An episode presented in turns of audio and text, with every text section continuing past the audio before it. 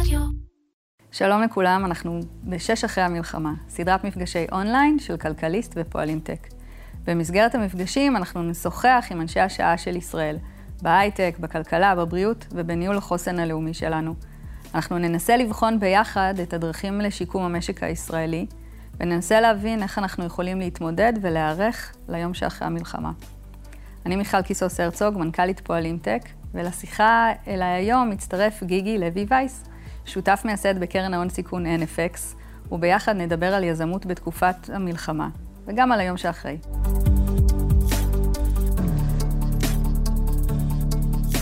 אז שלום גיגי, שלום מיכל. מה שלומך בימים אלה? אני, יש הרבה תשובות, אני חושב שזאת שהכי מתאימה זה הכל יחסי. הכל יחסי, הכל או יחסי. בנסיבות, זה כזה, יחסי. איך שכולם מדברים על זה. כשעשינו את ההכנה למפגש הזה היום, דיברנו על הימים שלפני המלחמה. ובימים שלפני המלחמה, ההייטק הישראלי סבל אה, ממה שנקרא מהסערה המושלמת. נכון, היה לו גם את הסביבה המקרו-כלכלית, ריבית, אינפלציה, tech hubs שעולים, שישראל היא כבר לא ה startup nation אה, היחיד בעולם. אה, יש לנו את הרפורמה המשפטית, ועכשיו המלחמה. זה ככה... ההפיכה המשטרית. ההפיכה המשטרית. אז זה ככה משבר אחרי משבר אחרי משבר. אה, והשאלה, איך, איך צולחים את זה? איך ההייטק הישראלי מצליח להתגבר גם על זה? כי הגמישות הזאת, אתה יודע, זה, זה לוקח כן, אותנו. עד לקצה מסוים. לגמרי. אני חושב שאנחנו באמת אה, קיבלנו את המלחמה בעיתוי לא טוב משום בחינה, אה, אבל כמובן גם לא מבחינת ההייטק הישראלי. בעשרת החודשים שלפני השביעי לאוקטובר, ההייטק הישראלי פתח פער, פער מאוד לא טוב ממה שקורה בשאר העולם. אה, אם בשנת 22 אה, בעצם כל העולם היה בירידה, בירידה בהשקעות בטכנולוגיה, בירידה בכמות חברות חדשות, בירידה באינוביישן, אז בעצם אה, מתחילת 23 התחיל להיפתח פער בין ישראל לבין שאר העולם. הפער הזה נבע, בעולם התחילה צמיחה מחודשת, הרבה בזכות גל החברות מבוססות AI.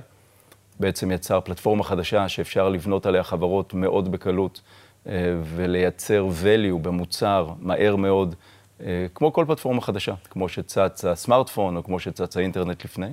במקביל לזה חזרה של השקעות בעולם, בעיקר בעמק הסיליקון, ואצלנו בישראל, בגלל אה, ההפיכה המשטרית, אה, המשפטית, או איך שאתם רוצים לקרוא לה, שהיום נראית כמו איזה משהו רחוק, אה, בעצם אנחנו רואים המשך ירידה בהשקעות, המשך ירידה בכמות חברות חדשות, שנובעת בעיקר מהעובדה שמשקיעים אוהבים ודאות. ובעצם ב-7 לאוקטובר המצב היה כבר לא טוב. מ-7 לאוקטובר כמובן אנחנו רואים עצירה כמעט מוחלטת של השקעות פה. אנחנו רואים קרוב לאפס חברות חדשות שמוקמות. אנחנו רואים הרבה מאוד חברות שמאוד מתקשות לאור העובדה שהיזמים, יש לי חברות ששני יזמים אה, במילואים, חודשיים כבר. גם בחברות הכי טובות בירידת פרודקטיביות של בערך 35 אחוז, בין 15 ל-20 אחוז מהעובדים במילואים, תלוי בחברה, ועוד ירידת פרודקטיביות כללית, כשאתה נכנס אה, כל היום לחדשות ואתה רק... כן. והשאלה היא איך יוצאים מפה. בדיוק. אז בואו נצא מנקודת הנחה, קודם כל, מיד כשמסתיימת המלחמה, ההייטק חוזר לעבוד, ופה אנחנו צריכים לראות איך אנחנו גורמים להייטק לא רק לחזור לעבוד, אלא גורמים להייטק גם לפרוח חזרה. אנחנו צריכים פה גם לעזור לחברות שהתעכבו, אנחנו צריכים גם להקים חברות חדשות ולראות שקמות חברות חדשות, אנחנו צריכים לדאוג לזרימה גדולה של כסף לפה, גם לחברות המתקדמות, אבל גם לחברות הצעירות. וכל הדבר הזה חייב לבוא בשילוב כוחות מלא, גם של הממשלה מחד, וגם של המגזר הפרטי מאידך. אני אופטימי בגדול, כאילו אני חייב להיות אופטימי בתור אה, משקיע, אבל הסיבה שאני אופטימי זה בגלל שבסוף, בסוף, בסוף, הבסיס של התעשייה פה חזק מאוד. אנחנו יכולים אה, להצליח, אבל זה מחייב הרבה מאוד עבודה. העבודה הזאת חייבת לבוא מצד הממשלה בעיקר בתחומים של אה, אה, מתן ודאות והורדת חסמים רגולטוריים. אנחנו פנינו לממשלה גם בבקשות להוריד אה, אי-ודאות אה, מיסויית לקרנות שירצו לבוא לפה. אה, יכולת לתת לקרנות לפתוח פה אה, אה, משרדים, לא יודע אם אנשים יודעים, אבל קרן שפותחת פה משרדים מסתכנת במס גבוה יותר, שרוב הקרנות לא רוצות.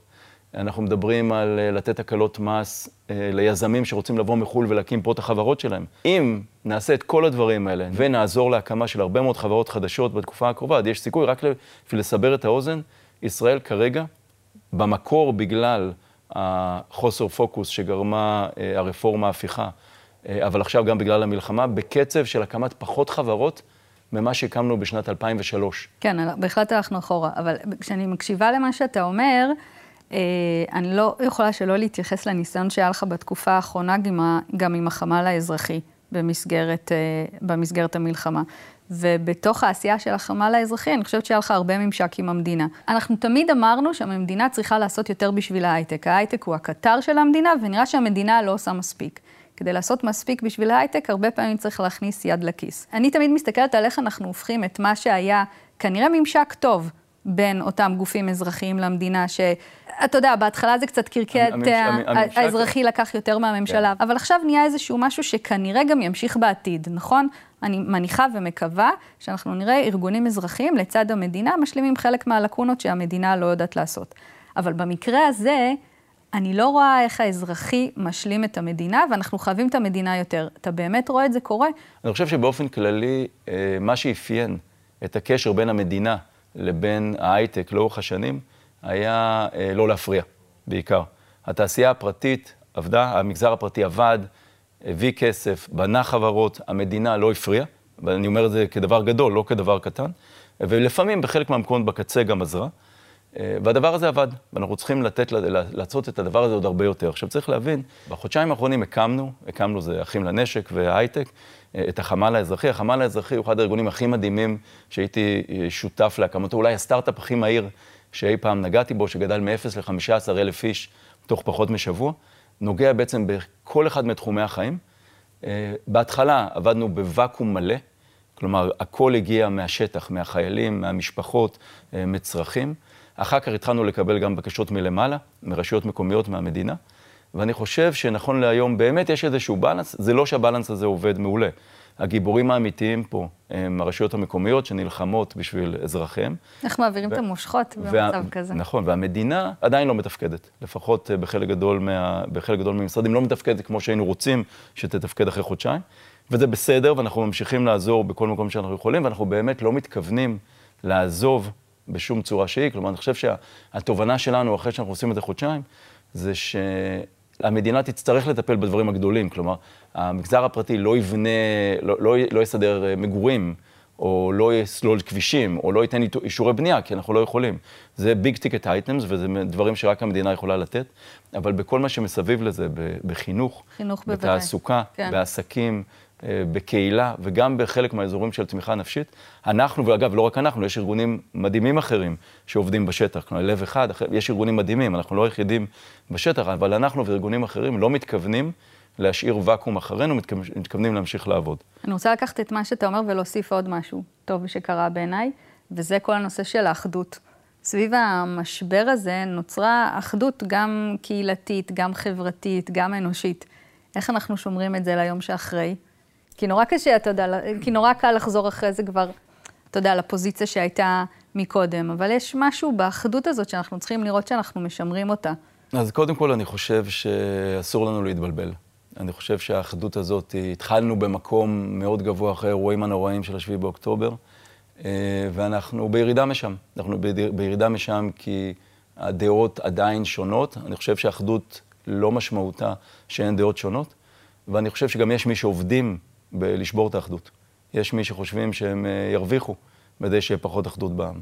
אנחנו אה, בעשייה בחמ"ל האזרחי אה, ובכל מה שמטה הייטק עושה, אנחנו מאוד מנסים לשמר את האחדות, ומנסים בעצם להשתמש בתקופה הזאת, בתקופה שבה נכפתה עלינו אחדות, בשביל לייצר תשתית שתאפשר לנו להישאר מאוחדים יותר מאוחר. אני קורא גם הרבה על מה קרה בארצות הברית אחרי 9-11. Mm-hmm. דוגמה דומה למדינה מפולגת שקיבלה איזושהי אחדות לפרק זמן ואיבדה אותה אחרי פרק זמן, ולנו אין את הלקשרי של לאבד אותה. אנחנו חייבים, חייבים, גם אחריות היא על כל אחד מאיתנו, לדעתי. לשמור אותה. אז אני חושב שאת האויבים מבחוץ, אנחנו יודעים לנצח ונדע להתגבר.